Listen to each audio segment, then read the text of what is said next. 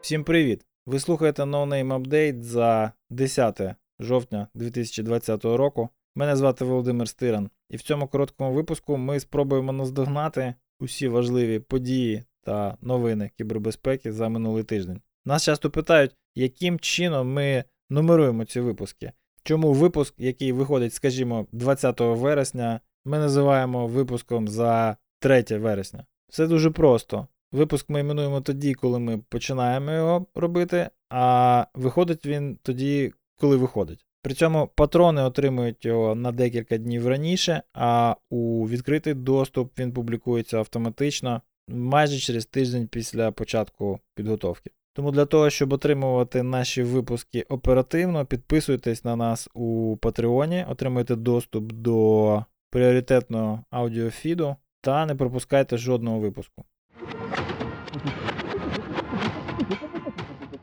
Докладно про головне. Хакери запевняють, що створили jailbreak для процесора T2 від Apple. Успішний jailbreak відбувається після експлуатації вразливостей Checkmate та Blackbird, і в результаті можна отримати повний контроль над пристроєм, змінювати поведінку операційної системи, отримувати з пристрою зашифровані чутливі дані та розміщувати шкідливе програмне забезпечення. Ну, тобто робити все, що заманеться. Саме у цьому і полягає зміст jailbreak у. Але давайте по порядку, що таке Т2 і чому його jailbreak це круто. Т2 це чіп, це сопроцесор, який виконує функції захисту у сучасних пристроях Apple. Мова йде про лептопи та десктопи. І ви можете уявити собі Т2 як е, такий собі TPM. У Apple це має назву Secure Enclave Processor, і він, власне, переймається тим, що виконує всі базові функції безпеки на пристрої. Із основ архітектури безпечних систем ви знаєте, що операційна система користується повною довірою всього програмного забезпечення, яке в ній виконується, але при цьому довіряє на 100% усьому хардверу, усьому апаратному забезпеченню, яке знаходиться нижче по технологічному стеку. Таким чином, залізу довіряють усі, але кому при цьому має довіряти залізу в момент початкового завантаження пристрою. Так ось, для того, щоб зберегти усі секрети, яким після завантаження буде довіряти пристрій, було створено концепцію спеціального модуля, спеціального чіпа, який буде розміщатися паралельно з усім іншим, і буде, власне, перейматися тим, що у ньому будуть зберігатися всі надчутливі та надважливі дані, такі як, наприклад, е, повний ключ шифрування жорсткого диску. І, звісно ж, виробники апаратного забезпечення приділяють дуже багато уваги тому, щоб цілісність цих сопроцесорів, цих Trusted е, Processing Modules або Secure Enclave Processors, зокрема Т2, була максимально захищеною, і ніхто туди свої грайливі рученята не міг занурити. І ось, власне, сталося те, що декілька найпросунутіших хакерів з реверс тусовки продемонстрували, що усієї цієї уваги недостатньо. І Checkmate, і Blackbird використовувалися спочатку для джилбрейку iOS девайсів, але через те, що Т2 чіпи та айфони використовують дуже багато спільних апаратних елементів, ці експлойти стали успішними для джилбрейку макбуків та аймаків також. Процес джилбрейку наразі повністю автоматизований. Треба лише під'єднатися до Маку з допомогою USB Type-C кабеля, перезапустити його та запустити утиліту Checkrain версії 0.11.0. Тобто для успішної експлуатації необхідний фізичний доступ до пристрою, що звужує поверхню атаки до класичного вектору EvilMate або зла прибиральниця, з назвою якої очевидно, що для її здійснення MacBook або iMac має бути залишений без нагляду на тривалий час. Через те, що ця проблема стосується цілком і повністю апаратної реалізації чіпів Т2, виправити їх за допомогою оновлення програмного забезпечення навряд чи вдасться. і нам доведеться жити із цим до виходу нового покоління пристроїв Apple, в яких цю проблему буде усунуто.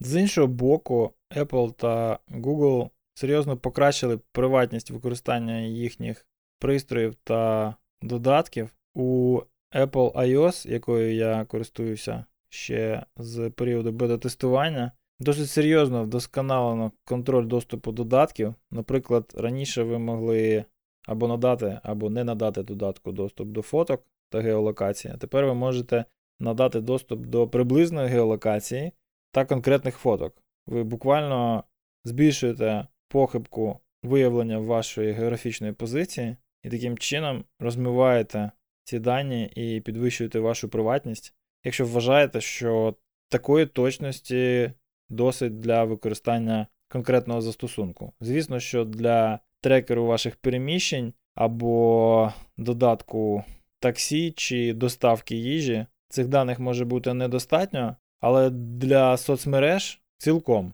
Окремі дозволи тепер вимагаються на трекінг користування додатками та веб-сайтами, на зв'язок з іншими пристроями в локальній мережі та їхнє виявлення, а також на автозаповнення форм контактними даними, і, що мені найбільше подобається, на доступ до буферу обміну.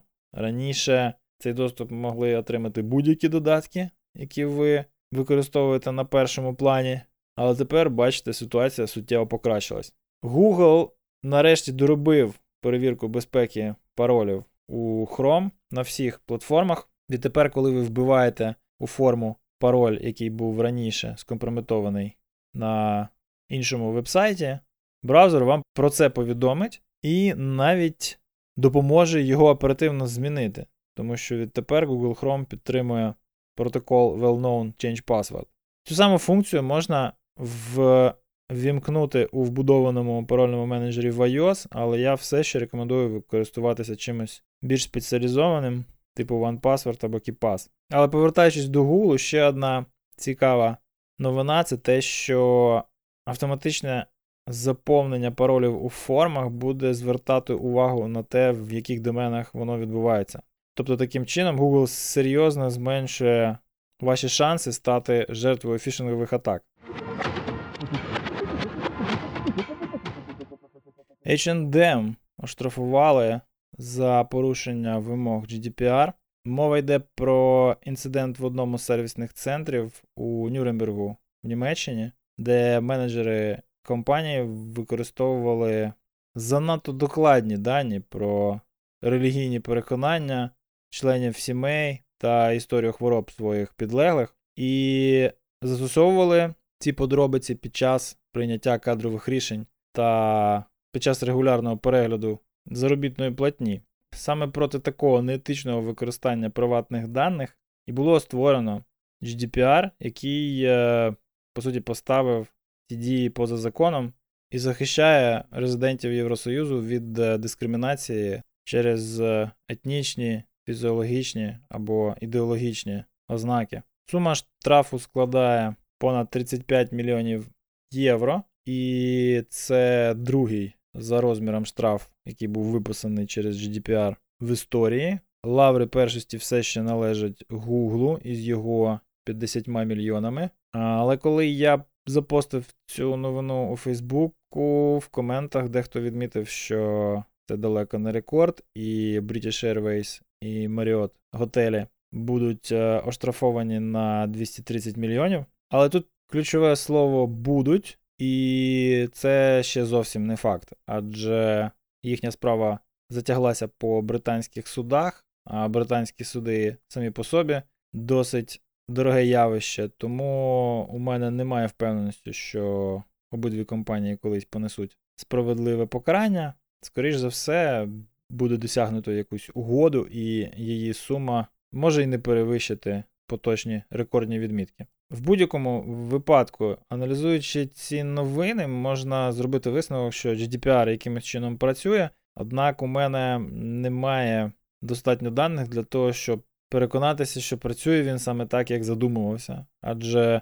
поодинокі факти застосування закону не гарантують, що він призводить до покращення ситуації з приватністю персональних даних. Дуже багато компаній роблять те, що робить HM. Практично всі інтернет-гіганти роблять те, що робить Google. Тим не менше, ми про них не чуємо, а чуємо про поодинокі яскраві факти застосування вимог і стягнення штрафів. Цього достатньо для того, щоб переконати широкий загал у ефективності нового законодавства, але цього недостатньо, щоб переконати в цьому скептично налаштованих експертів типу мене. Для прикладу, PCI DSS цілком собі працює для підвищення безпеки платіжних систем та інших учасників цього ринку. Але ransomware, здирництво та криптолокери працюють набагато ефективніше. Так само і з GDPR. Суди судами, але реальні загрози змушують корпорації приймати рішення більш оперативно. Хоча, на жаль, зазвичай тоді вже пізно. Коротко про важливе. П'ять власників французьких кафе заарештовано через відсутність логів в їхніх Wi-Fi мережах. Ну, вона в 2020 році звучить трохи абсурдно, але це факт. В Франції дійсно діє дуже старий закон, який вимагає, що не лише інтернет-провайдери, а й усі власники телекомунікаційного обладнання повинні вести в ньому логи, якщо надають доступ до інтернет третім особам. Навіщо французьким правоохоронцям захотілося дістати цей закон з підвалу, струсити з нього пил і піти розмахувати ним у французьких закладах громадського харчування, для мене не очевидно, але відтепер ми можемо тішитися, що не лише наша українська кіберполіція здійснює подекуди виключно легалістичні кроки, а й французька. Microsoft оголосила результати свого Azure Sphere Security Research Challenge, який вона розпочала у травні і про який ми повідомляли раніше. Загалом було отримано 40 звітів, з яких 30 мали зміст, 20 були важливими або критичними, 16 отримали виплати, а загальна сума виплат сягнула 374 300 доларів. Нагадуємо, що Azure Sphere це проект Microsoft, е, спрямований на покращення безпеки пристроїв та екосистеми IoT. Взагалі, інтернет речей це майбутнє технологій і його безпека надважлива. І Microsoft все правильно робить, що приділяє їй багато уваги. Але не всі слідують цьому прикладу. Наприклад, у Швейцарії більшість компаній все ще занадто консервативна для того, щоб розпочати програми Bounty. Тому свій спорт, відома швейцарська компанія, сформулювала та відкрила для вільного використання під ліцензією Creative Commons текст бріфу для Bounty програм. Це цікавий крок, можливо, він е, спонукає когось нарешті приділити увагу цій важливій практиці, адже Bounty, звісно, не вирішує усіх ваших проблем безпеки, але принаймні створює умови, в яких ви про них своєчасно дізнаєтесь. І не від зловмисників, які вас зламають, пошифрують усе нафіг та будуть вимагати біткоїни, а від е, дослідників безпеки, які зроблять це з етичних міркувань. Тому, якщо від старту вашої власної бакбаунті програми вас стримує відсутність гарного тексту бріфу, то ось вам за посиланням прекрасний екземпляр, добре вивірена публічна оферта, перевірена та виправлена юристами швейцарського гатунку. Користуйтесь на здоров'я. Нагадую, що посилання на усі новини та події цього випуску ви можете знайти у нотатках до нього. І також тут у нас є посилання на цікаве розширення у Chrome, що використовує машини навчання для виявлення фішингових посилань. А також посилання на огляд використання безпілотників в конфлікті у Нагорному Карабаху. Вразливості тижня. Цікава вразливість у HP Device Manager дає хакерам повний контроль над тонкими клієнтами. І також довгоочікуваний високорівневий огляд вразливості в NetLagon від Cisco Talos. Написано докладно, доступно. Навіть я зрозумів, тому вирішив поділитись. Тули та райтапи. Тут у нас цього разу огляд вразливостей, знайдених в продуктах Apple від Сема Карі, Кюрі, Карі, я можу помилятись.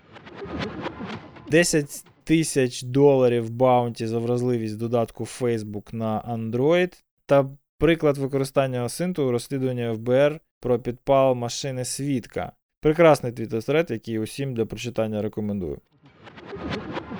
Рекомендації. Ключова доповідь Грука на конференції Disclosure від Okti. Грук вводить поняття Cybercraft, яке досить непогано систематизує усе, що нам потрібно знати для здійснення наступальної та захисної діяльності в кіберпросторі. А у розділі сміхуйочки у нас електронний пояс вірності як новий вектор для ransomware. Так, ви все правильно розчули. Мова йде про розумний пристрій інтернету речей, який купило вже декілька тисяч людей. Це чоловічий пояс вірності, який запобігає вільному заняттю сексом під час його насіння. І так, дослідники безпеки змогли отримати до нього контроль віддалено та змінити налаштування і ускладнити розблокування поясу легітимним користувачем, чи радше користувачкою. Це все, чим ми хотіли поділитися з вами цього тижня. Дякуємо, що слухаєте No Name Update. До наступного разу з вами був я, Володимир Стиран. Залишайтесь в безпеці.